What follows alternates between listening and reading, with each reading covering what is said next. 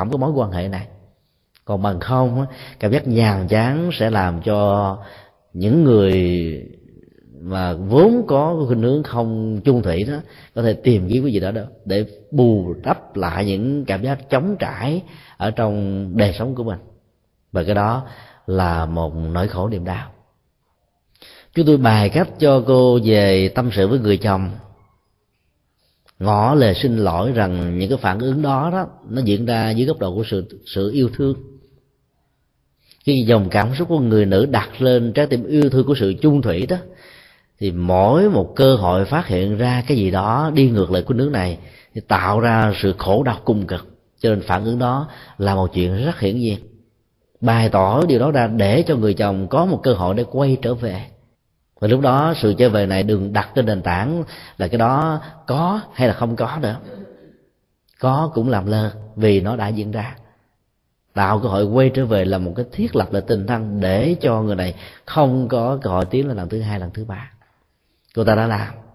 Mấy ngày sau đến gặp chúng tôi lần thứ hai và nói rằng không có kết quả.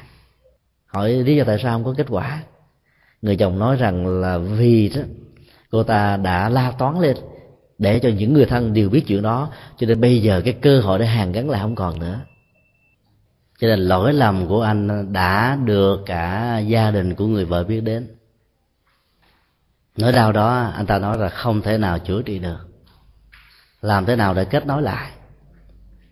Chúng tôi mới bài thêm một trong những dữ liệu để giúp cho anh ta có thể quên điều đó bằng cách giải thích cho chồng mình biết rằng là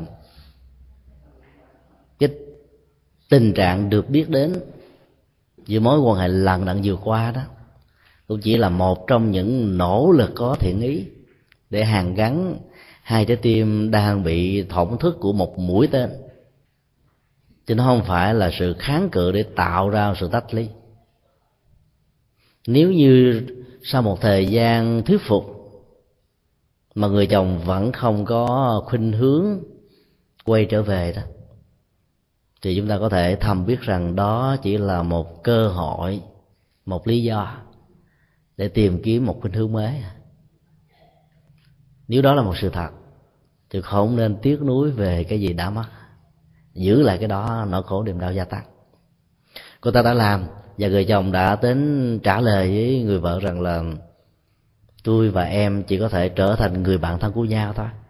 Vì cái tình giữa chúng ta với ba đứa con, chúng ta có thể cùng sống nhau trong một gia đình. Nhìn đường ai lấy đi, phận ai lấy giữ, chúng ta không nên sống chung với nhau để tạo sự ràng buộc. Chúng ta cũng không nên thiết lập những thành trì của um, trách nhiệm, bổn phận, buộc người khác phải theo cái gì mình muốn thì nghe trả lời như vậy thì chúng tôi à, không dám góp ý một cách trực tiếp nữa mà chúng tôi nói thì thôi. Theo cách thế và những gì chúng ta được biết đó, qua tình trạng của mối quan hệ giữa hai bên đó, thì cái tuổi thọ của tình yêu nó đã đến thời kết thúc à khi mình nhận biết được rằng là tuổi thọ tình yêu của tình yêu nó đã hết thì cái chết đang diễn ra.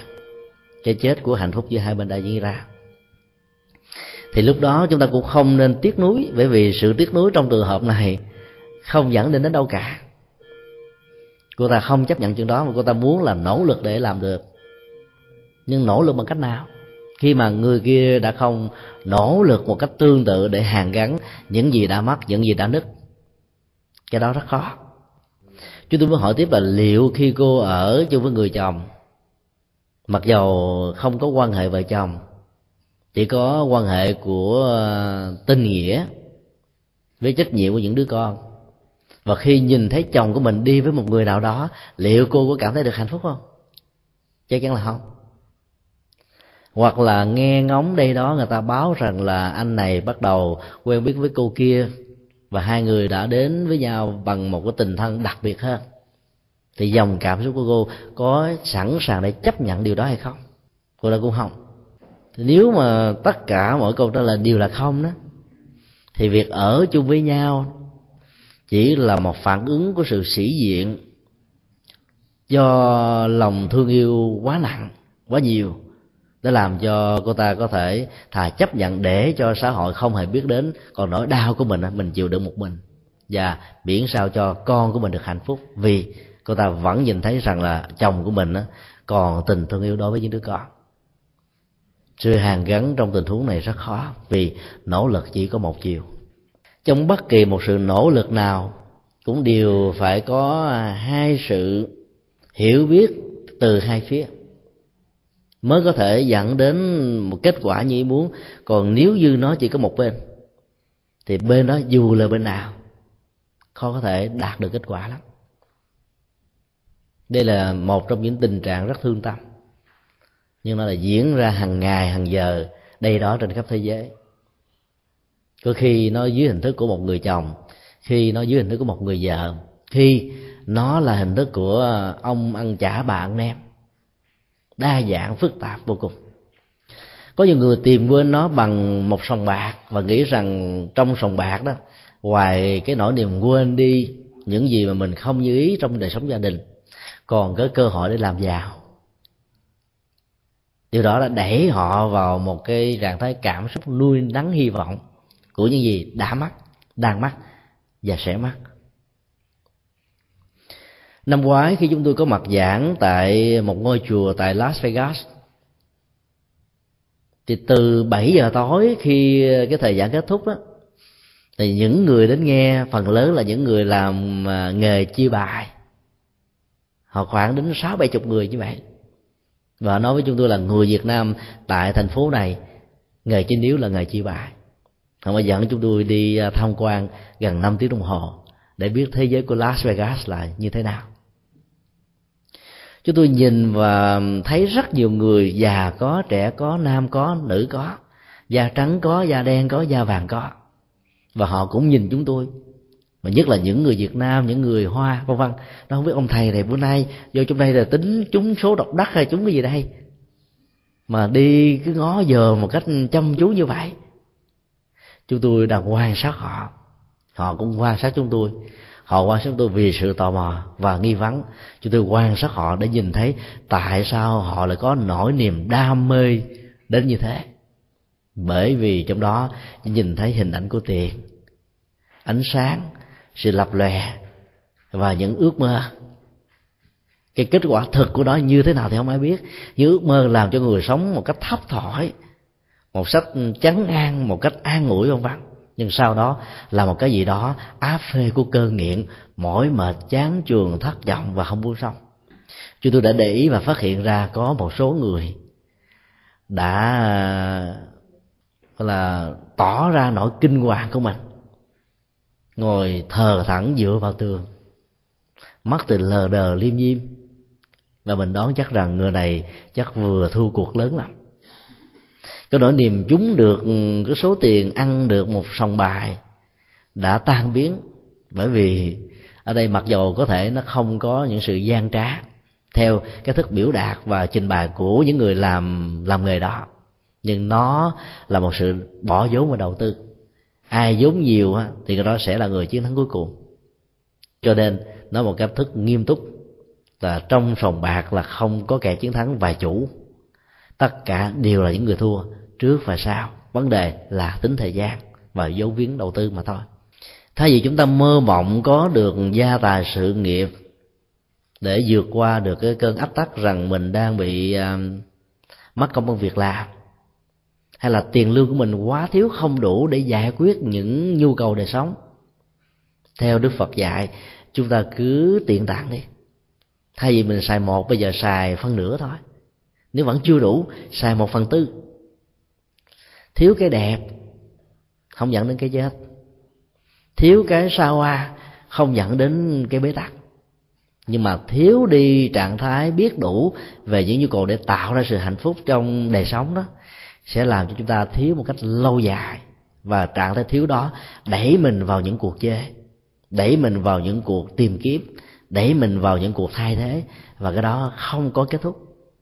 Năm ngoái khi chúng tôi đi ờ, tham quan một số ngôi chùa tại campuchia, và trên đường trở về chúng tôi đi bằng con đường bộ, chúng tôi cũng có được dịp ghé vào cái sòng bạc rất lớn tại khu vực này các cán bộ, những người giàu sang ở sài gòn lên để chơi bài.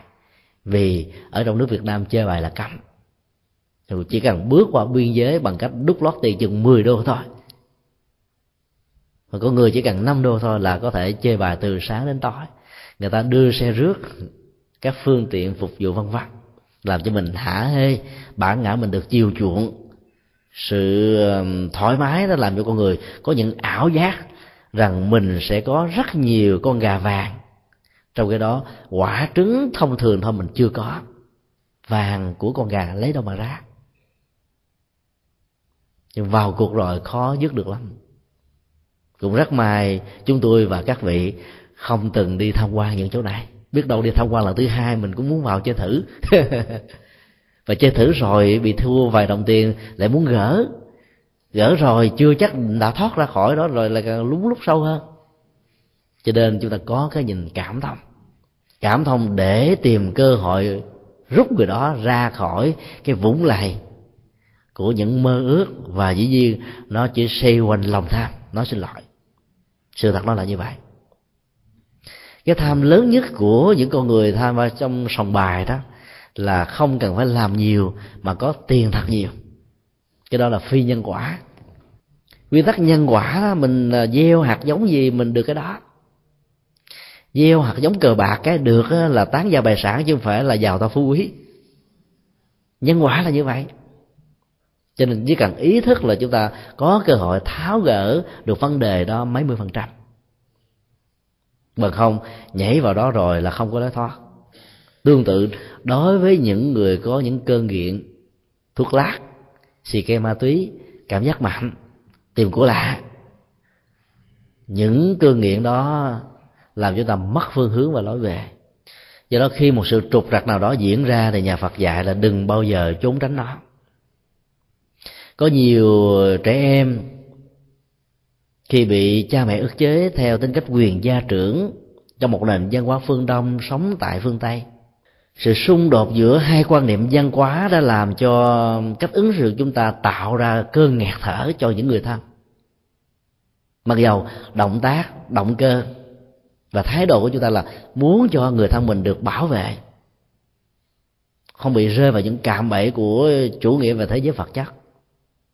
Nhưng sự nhiệt tình bỏ qua đi những yếu tố văn hóa khác biệt đó, thiếu khôn khéo và thiếu phương pháp có thể đẩy cho người kia vào trong một cái thế mà người đó có cảm giác là ngột ngạt và muốn trốn khỏi ngôi nhà.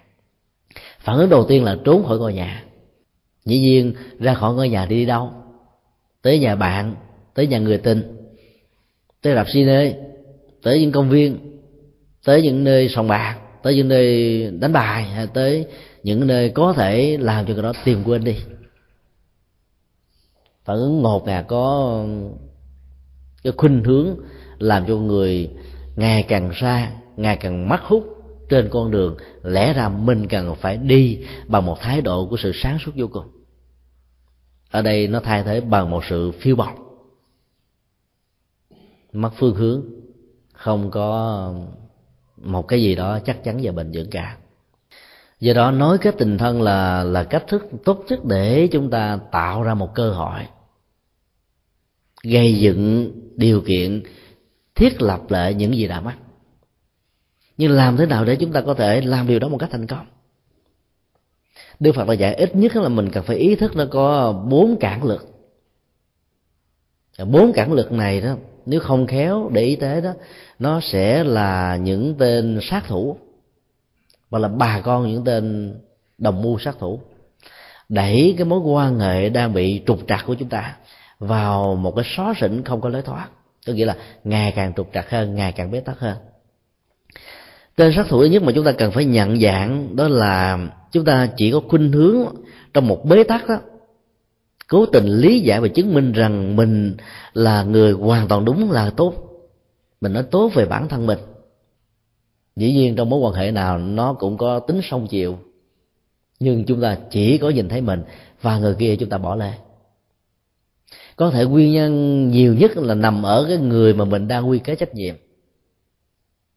Nhưng vẫn có một phần của mình trong động. Chẳng hạn tại sao một số ông chồng lại có bồ nhí hoặc là có một nhu cầu tìm của lạ? Là bởi vì có rất nhiều phụ nữ lúc mới bắt đầu kết hôn hay là đang là người bạn thân. Tỏ vẻ rất là tương tác hay là rất là đẹp để thông qua đó, mình muốn giữ trái tim của người mình thương. Nhưng sau khi lập gia thất rồi, mình lại không để ý đến yếu tố đó. Mình cho rằng là là vợ chồng của nhau, thì đâu có cần phải màu mè qua lá hẹ có thể chỉ cần có trái tim yêu đương và sự hiểu biết là đủ rồi. Rồi chúng ta len sèn quá, làm cho ông chồng của mình so sánh mình với những cô thư ký, với những người làm khác, vân vân. Cái nhu cầu của một cái gì đó thay thế bắt đầu có mặt khi nhận ra được điều đó, thì chúng ta phải chấn chỉnh lại mình. Dĩ nhiên là đừng có làm quá mức, làm quá mức rồi đó là giải phẫu thẩm mỹ. Mình không còn là mình nữa, mình trở thành bà nào đó. Cho nên làm cho ông chồng lại càng thất vọng hơn. Nói chung là ý chúng tôi muốn nói, chúng ta cần phải tìm ra gốc rễ của vấn đề. Nếu nó có một phần trách nhiệm của mình, chẳng hạn như trước đây đó, mình có thời gian sáu bảy tiếng để lo cho con lo cho chồng, tâm sự, chia sẻ và sinh hoạt, đời sống gia đình. Bây giờ mình làm đến hai ca cho nên thời gian đó mất hết. Mỗi khi cái bức xúc nỗi khổ niềm đau có thể có mặt đối với ông chồng thông qua cách làm ăn của ông bị thua lỗ, nghề nghiệp bị ừ, trao đảo, vân vân. Cần một cái điểm dựa, cần một sự hiểu biết, cần một sự chia sẻ đó, thì lúc đó mình không có. Những người khác sẵn sàng thế vào chỗ này. Cái cảm giác tinh thần bắt đầu được thiết lập và lâu dài đó, nó có thể làm cho người kia chọn cái đang gần hơn là một cái tình và cái yêu, nhưng cái nhu cầu để giải quyết nỗi khổ niềm đau đó là không có. Nếu chúng ta phát hiện ra rằng là cái mối lục đục, lặng đặng giữa mình và người nằm ở chỗ này đó, thì phải dành nhiều thời giờ hơn thôi. Đó là nỗ nỗ lực chung. Nghĩa là nhìn thấy cái phần trách nhiệm của mình lớn hơn và bớt lỗ thừa và quy lỗi cho người kia, thì cơ hội quay về của người kia mới có thể được mở cửa. Mà không, đẩy và nó tốt cho mình, giống như tình trạng của cô phật tử rất đáng thương kia. Chỉ nói tốt về mình cho gia đình của của mình nghe, và do đó tất cả những nỗi uất hận đó được đổ dồn lên anh chồng, mới bắt đầu hơi trao đảo và sa ngã chứ một bóng hồng khác lại có cơ hội để trốn tránh và chứng minh rằng mình không có. Nói một cái khác là không khéo sự đó tốt cho mình đó, sẽ đẩy người kia vào bước chân tường và lối thoát cuối của người đó là làm thế nào để mình được thế giới được con người được cuộc đời nhìn rằng là mình là một người vô tội và là một nạn nhân kẻ sát nhân thứ hai đức phật nói nó có hình hình dáng của sự phủ định tức là thay vì đó là mình tìm kiếm một vài nét tích cực ở người mình thương, ở người mình thân, để mình có rộng lòng tha thứ người kia, thì đằng này trong nỗi khổ, niềm đau và sự bế tắc đó mình cố tình móc môi hết tất cả những điều không tốt về người đó. Báo cáo, tường trình trình bày, giải thích thanh minh, thanh nga với những người khác mỗi khi người kia biết được rằng đó, thì họ cảm thấy rằng là ồ tôi tôi xấu mà tôi đâu xấu đến nỗi như vậy đâu. Đẩy tôi vào cái chỗ khó chịu quá cho nên tôi chạy luôn. Nhiều người như vậy. Do đó phải cố gắng và hết sức khôn khéo là đừng tạo ra cơ hội đánh mất nhu cầu quay về của người kia. Khi phát hiện ra là phải kết án người đó, mà tìm cơ hội cho người đó quay về. Còn không khéo, mình cúng dường không đốt nhang cho địch thủ của mình trong khi đó địch thủ là người mới. Sự thu hút là là điều kiện khỏi nói rồi. Ở đó chỉ có những lời ngon ngọt. Toàn là những niềm vui những nụ cười những cảm giác đẹp. Những hình ảnh rất là đáng nhớ. Còn mình đó, toàn là lửa đạn bơm súng ống. Và là phần thắng và thua thôi. Chắc chắn rằng cái đó là cái tổn thất rất lớn về phía mình mặc dù mình là người hoàn toàn không có lỗi nhưng cách thức lý giải và ứng dụng để giải quyết vấn đề đó thiếu phương pháp. Cho nên đã tạo ra những bế tắc khác. Kẻ sát thủ thứ ba được đức phật nói là chúng ta cố tình giàu cho không có ai hỏi đến. Chúng ta vẫn cố tình trình bày để tạo ra một cái hố ngăn cách rất xa và rất sâu với người mình đang thương. Có người lạ như vậy. ถ้า mình cần thương người đó chừng nào thì mình càng ta quá người đó chừng đó hỏi đến đó là nếu là người dân nước lã từ đâu nói chi? Rằng là, là người thân của tôi người thương của tôi ở với tôi bao nhiêu năm trời như vậy mà không hiểu được yếu tôi còn làm tôi như thế đó. Cho nên nỗi khổ và sự bực tức đó nó dâng trào tột độ làm cho người đó phải có nhu cầu phóng thích và thể hiện ra bên ngoài. Cho nên vấn đề mâu thuẫn nhỏ đã trở thành một cái gì đó rất lớn. Và thỉnh thoảng chúng ta phải dùng con mắt tuệ giác của nhà Phật để quán chiếu lại hê đâu giận người dân nước lã là một câu rất nguy hại vì nó là một sự xúi dục chúng ta được quyền giận những người thân, được quyền căm thù những người thân, được quyền trả đũa. Còn nếu là không thân thôi, làm lơ quá. Trong khi đó, người thân là người chúng ta phải làm lơ. Bởi vì trong sự chia sẻ và sống chung với nhau đó cái tính bất toàn á, có thể được xem là thuộc tính của con người người phàm nói chung. Ai cũng có lỗi ai cũng có phải ai cũng có đúng ai cũng có sai ai cũng có những điểm bất toàn. Nhìn như vậy đó chúng ta sẽ có trạng thái cảm thông nhiều hơn. Hơn là tri nguyên ra để sách nạt trừng phạt và ứng xử với nhau như là một quan tòa. Chúng ta kết án người khác và không tạo điều kiện cho người khác được quyền nói lên cái cảm xúc của mình như là một điều kiện của tự biện hộ chẳng hạn. Cứ để cho người ta trình bày. Lần này có nhiều người trong chúng ta không tạo cơ hội đó. Và chúng ta cứ nghĩ mình là một quan tòa. Mình là một thẩm phán. Lời của mình nói ra là một dấu kết thúc. Một là một. Không có on the cách gì cả. Cái ức chế tâm lý đó nó tạo ra một cái gì đó khó chịu như một cái bong bóng trương sình lên càng to, càng lớn. Lớn đến lúc nào nó bùng một cái là vấn đề trở thành là ly dị thôi. Cho nên phải xác định được ba tên sát thủ mà đức phật vừa nêu, mà nó thường là thái độ và cách ứng xử thiếu khôn ngoan của chúng ta. Ở đây ngài vẫn xác định rất rõ là chúng ta nhìn thấy được cái lỗi lầm của người kia hoặc là lỗi lầm của bản thân mình. Nhưng đừng khuấy động, đừng tạo cơ hội để cho người đó cảm thấy là không còn có có cái đường để quay lại trở về. Phải làm thế nào để tạo cơ hội mở cửa cho người kia vào chứ đừng tống cổ người kia ra. Tống cổ là thua, phải phải mở cửa, mời gọi. Trong sự khôn ngoan và tha thứ. Dĩ nhiên, có người nói, nếu làm như vậy hoài, thì cái người mà mình thương sẽ lờn sao? Lợi dụng vào cái lòng tốt của mình, sự tha thứ của mình. Để vượt đèn xanh thì lúc đó phải tính như thế nào? Thì lúc đó phải áp dụng bật đèn đỏ thôi đến lúc đó thì chúng ta biết là cái cảm giác nồng cháy của hai trái tim yêu đương đã không còn nữa. Mơ gọi bằng một thái độ đàng hoàng, trân trọng, có hiểu biết mà người kia không chịu quay về hoặc là cố tình đẩy lùi ra thì lúc đó chúng ta phải có một thái độ khôn ngoan. Đó là tìm một lối thoát. Đạo lý nhà phật cho phép chúng ta tìm ra những lối thoát. Còn hơn là ở trong một ngục tù dù nó được bao bọc bằng toàn là song sắt của vàng và kim cương, mà bản chất của nó vẫn là sự trói buộc. Không khéo rồi đó, sự hiểu lầm, sự không tha thứ, tình trạng lỗi và phải đó, nó trở thành là sự đi đọt cảm xúc của nhau.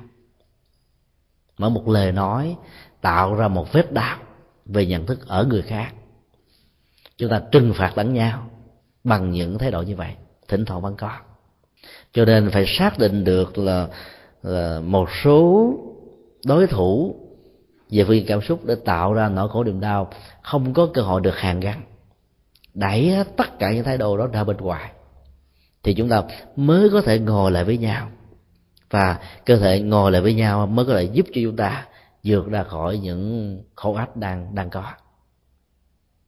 Nếu chúng ta hiểu câu nói của đức phật theo một cách thức rằng nó có thể áp dụng cho mọi trường hợp và mọi tình huống đó. Thì thái độ nhìn thấy cái sự sai lầm ở người khác quá nhiều, tự nhiên nó sẽ tạo ra một thái độ cho rằng mình là người rất đúng. Dẫn đến những tình trạng đẩy người khác vào một chuyến tiến đối lập.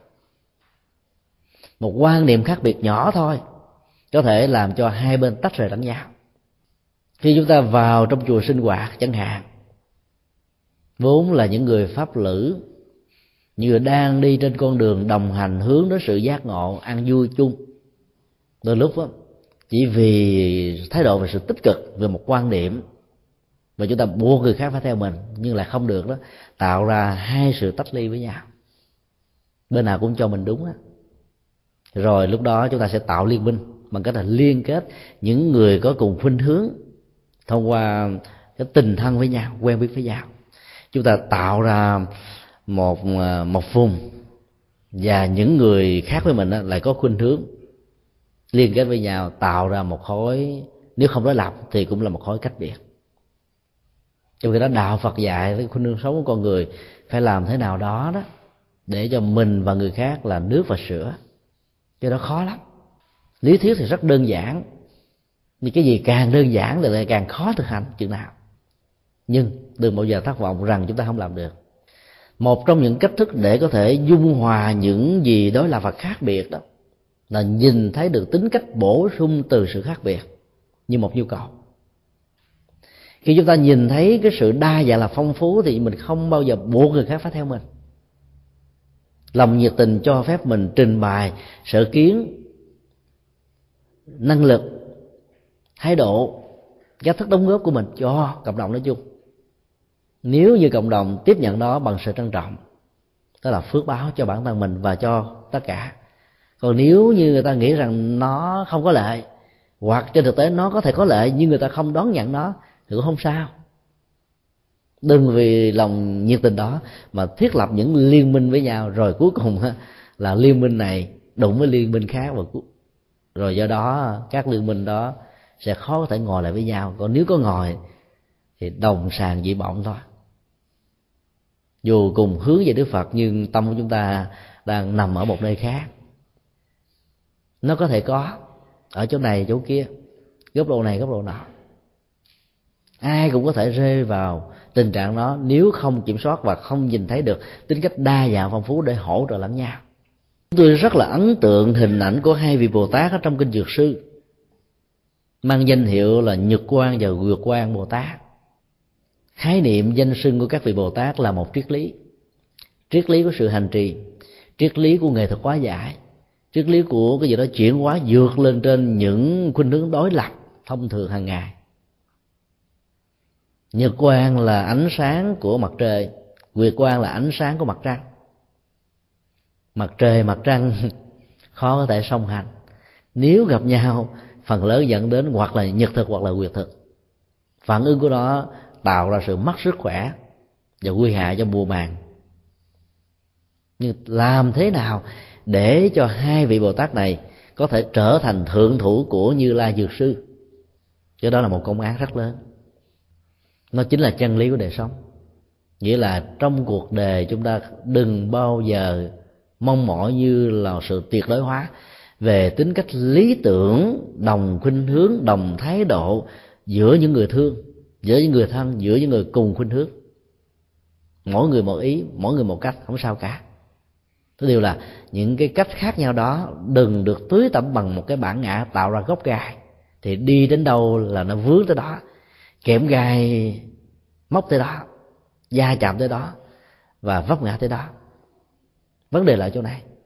Cho nên hai vị bồ tát này vẫn nhìn thấy được rằng là mỗi một vị là tay phải, một bên là tay mặt và cả hai bên cùng lo cho tuệ giác của như lai. Và nếu làm được đó, thì bản chất của sự dấn thân này là một triết lý trị liệu và chuyển hóa. Chính vì thế mà như lai đó đã được mệnh danh là như lai dược sư, phật thầy thuốc tâm linh. Thầy thuốc tâm linh là một nghệ thuật chuyển hóa những cái khác nhau, trở thành bổ sung và hỗ trợ cho nhau. Cái đó chúng ta có thể làm được. Mình đưa ra một quan điểm và người khác đưa ra một góc độ đều là hai dữ liệu để tham khảo. Giá trị chân lý đó nó có thể đạt được cả hai bên từ cách thế này hay cách thế khác. Thì chúng ta nên quan hệ cả hai. Do đó trong điều kiện a chúng ta có thể ứng dụng cái uh, trường hợp này trong điều kiện b chúng ta có ứng dụng trường hợp khác. Và nếu như cái của mình không được ứng dụng thì không có gì để buồn vì chúng ta hiểu được tính điều kiện và nhân duyên. Để không mít lòng lẫn nhau, để không trở thành là những người xa lạ với nhau. Cho đó là cái rất cần thiết.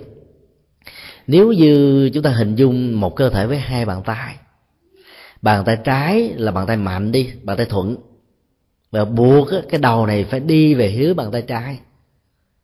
Thì dĩ nhiên là cái hướng và các hoạt dụng của bàn tay phải hoàn toàn bị cô lập và vô hiệu hóa chắc chắn rằng con người đó không phải là một con người thăng bằng. Và ngược lại, nếu bàn tay phải buộc thân thể này và hai bàn chân, cái đầu phải đi về phía của bàn tay phải, chắc chắn cũng không làm nên một trò trống gì, ngoài trừ là phá vỡ và đổ nát. Cái cấu trúc thông thường của cơ thể chúng ta đã giúp cho chúng ta chấp nhận hai bàn tay cùng một lúc. Cả hai bàn tay này cùng hoạt động, nhưng nó không bao giờ đi theo hướng ly tâm và nó được hoạt động gắn liền với cái cấu trúc của cái thân. Tức là trở về cho cái chung. Tất cả chúng ta đều hướng về một lý tưởng chung, về một mục đích chung, về một giá trị chung.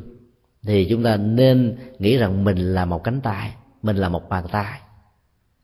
Gắn bên nào cũng được, gắn bên trái hay là gắn bên phải.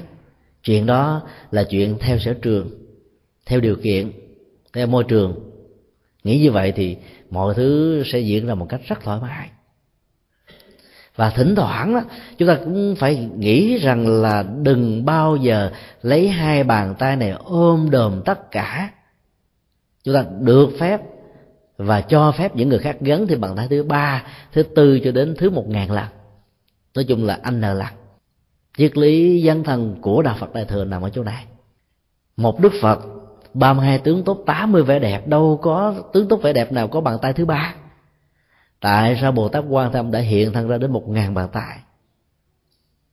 Đó là triết lý của sự đa dạng là phong phú. Nó là tiếng nói của tập thể. Nó là nghiệp tập thể. Nó là cộng đồng. Nó là tất cả.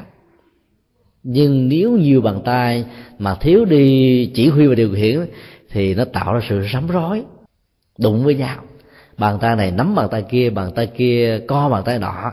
Bàn tay này thủi bàn tay kia, chắc chắn rằng là không đi tới đâu. Cho nên mỗi bàn tay phải có một con mắt. Tức là nói kết, hòa hợp, tương thân với nhau bằng sự hiểu biết, bằng cảm giác ừ, nhận thức sáng suốt với nhau. Cho đó chính là một giải pháp. Hay nói một cách khác là ngoài tính cách tập thể, ngoài sự nhiệt quyết và sự dấn thân làm luận và tất cả những gì mà mình có thể góp mặt như một bộ phận, như một thành phần, chúng ta cần phải tôn trọng chất xám tập thể nữa. Giá trị chung, nó là cái kết tụ của những giá trị. Mà không đó, mỗi người mỗi hướng. Và sự nhiệt tình sẽ tạo cho các hướng đó đó đi từ cái cách ừ, giao thoa hội tụ trở thành cách ly tâm thì vấn đề trở nên phức tạp và khó khăn vô cùng cũng tương tự chúng ta cứ quan sát nếu hai bàn chân đi theo hai hướng thì con người sẽ như thế nào? Sẽ đứng tại chỗ. Thì một bước chân đi theo hướng trái, một bước chân đi theo hướng phải thì cái người đó không bao giờ tiến tới phía trước, mà cả hai cùng đi về một hướng, hoặc là trái, hoặc là phải, mà phải cả hai cùng một lúc. Do đó trong đời sống sinh hoạt cộng đồng, trong gia đình cũng vậy. Phải thiết lập tính cách hiểu biết tương thân và nhìn thấy ờ, sự bổ sung của người khác, dưới góc độ khác biệt đối với mình đó, là một nhu cầu rất lớn. Thì không có vấn đề gì trở ngại. Nếu có diễn ra, nó có thể được chuyển hóa, được tháo gỡ rất dễ dàng. Cho nên ờ, khi chúng ta nhận thức được lời phật dạy đó, với nhu cầu trị liệu tâm linh và chuyển hóa qua tinh thần của đức phật dược sư, chúng ta cứ nhớ đến hình ảnh của bồ tát nhật quan và vượt quan người chồng của mình có thể là nhật quan mình là quyệt quan người vợ của mình có thể là nhật quan tùy theo cách thế. Không sao cả. Ai là bàn tay phải cũng được, thì người kia còn lại là bàn tay trái. Nhưng phải hiểu rằng là cả hai bàn tay này mới làm cho cơ thể kia trọn vẹn và lành lặn. Một bàn tay không là gì cả. Người đó sẽ mất đi tính thẩm mỹ, mất đi tính chức năng, mất đi tính dấn thân mất đi khả năng phục vụ. Đây là điều chắc chắn. Cho nên nói cái là tình thân là một trong nhu cầu để mời gọi thêm những bàn tay khác. Có nhiều người nhiệt tình quá cho nên ôm đờm trong thái độ ôm đờm dẫn thái độ chấp mắt, buông, không nổi. Cứ nghĩ rằng là cái này phải có mình mới làm được, mới làm xong, mới làm nên. Còn thiếu mình là bầu trời này cái này là xám xịt lắm. Lúc đó chúng ta nên tu học theo phương châm của dân gian Việt Nam thấm nhuần tư tưởng Phật giáo là không có mợ chợ vẫn đông. Cứ là không có mình đó chợ vẫn diễn ra một cách bình thường. Để mình rút cái bản ngã ra khỏi lòng thực tại của các phật sự. Nhiều khi mình làm việc phật sự đóng góp nhiều quá đó cái, cái tự ngã được gia tăng cái tôi được lớn mạnh. Thiếu cách đó, nó có thể dẫn đến tình trạng đó. Cho nên rút ra một cách tế nhị rút ra một cách khéo léo do đó lúc nào đó mà mình không có mặt để tham gia với người khác đó, người khác có được cơ hội để dấn thân, thì mình quan hỷ, tùy hỷ với sự thành tựu của người đó. Cảm giác mình được hạnh phúc. Và lúc đó đức phật nói là mình đang tạo ra một phước lực có giá trị tương đương vì mình đã ủng hộ một cách trực tiếp cho chương trình chính sách tốt và tích cực, ảnh hưởng giá trị an vui cho cộng đồng nói một cách nghiêm túc hơn nữa đó, chúng ta có thể đổi lại một từ thôi. Thì sự tu tập càng tốt là không có chợ mở càng đông. Nhưng mà đừng áp dụng cho người khác. Áp dụng là mình đẩy người khác, mình lôi trừ người khác đó. câu đó chỉ nên áp dụng cho bản thân mình. Còn người khác mình mới gọi là không có chợ là chợ sẽ, không có mở là chợ sẽ hư. Cho nên phải có. Do đó, đến chủ nhật bác cố gắng về chùa. Cho nên đến thứ bảy á cô cố gắng tế để làm công quả giúp cho ngày hôm sau đó mọi người có được bữa cơm ngon lành. Cảm giác à, hạnh phúc ăn vui được trải đầy. Về nhà quan hỷ cả gia đình đều được thoải mái. Đối với mọi người chúng ta phải nói có thêm một bàn tay chúng ta tạo thêm được chất liệu của đức phật quan thế âm của tình thương của hiểu biết của cảm thông. Còn nếu như mình mất đi điều kiện để đóng góp đó mà người khác có thể tham gia vào thì mình quan niệm là không có mình thì chợ càng đông nó chỉ khác nhau là giữa mình và người. Thay đổi là càng vẫn hay là nên mà thôi. Vấn đề nó khác như vậy. Nghĩa là chỉ cần đổi cái nhìn chút xíu là tính tích cực của vấn đề được diễn ra. Và chắc chắn rằng trong thái độ ứng xử đó đó, chúng ta đang mời gọi và thiết lập rất nhiều yếu tố của sự đoàn kết hàn gắn, những gì đã bị gãy đổ. Chúng tôi xin đúc kết ừ, buổi chia sẻ ngày hôm nay bằng một câu nói của chính như lai thế tôn, nói về sự có mặt của ngài trong cuộc đời. Như lai có mặt trong cuộc đời này như tư, cái tư thế của một người, lật ngửa lên, những gì đã bị úp xuống. Dựng đứng dậy những gì đã bị ngã. Hai hình ảnh đó rất ấn tượng cái gì đã ngã, mối quan hệ tình người giữa ta và người khác bị ngã. Cái gì đã bị úp xuống, đó là sự che đậy. Đó là những cái chúng ta muốn làm lơ, đó là những cái mà chúng ta cố tình không muốn tìm ra gốc rễ của nó để giải quyết, để tìm ra một cái hướng tích cực hơn. Tại vì là thế tôn dạy chúng ta là hãy lật ngửa lại mặt mũi của nó.